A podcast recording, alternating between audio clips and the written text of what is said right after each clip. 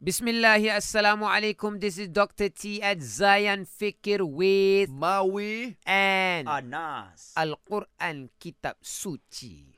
Ini adalah kitab suci yang diturunkan kepada manusia. Kitab yang penuh barakah perlu dibaca setiap masa. Ayat-ayatnya dipenuhi pengajaran bagi kita semua. Ia adalah peringatan bagi mereka yang berkefahaman mulia.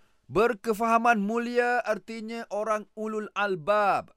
Siang dan malam membaca Al-Quran dan menyingkap kisah-kisah kaum terdahulu yang pernah terkena hempap.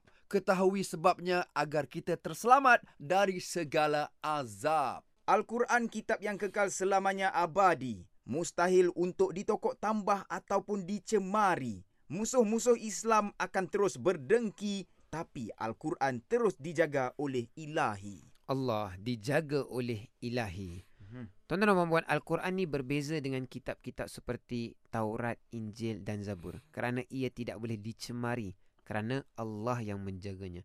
Bila Allah yang menjaganya, ia akan kekal suci. Yang keduanya, bila kita membaca Al-Quran, kita nak jadi di kalangan mereka yang ulul albab. Apa maksud ulul albab? Mhm. Dia melihat kebesaran Allah. Dia melihat keciptaan Allah Mhm. dan daripada ciptaan Allah itu, dia akan memahami kebesaran Allah. Bila kebesaran Allah Ta'ala masuk dalam hatinya, dia akan menjadi seorang hamba yang tawaduk dan yang terus beribadah kepada Allah Subhanahu Wa Ta'ala.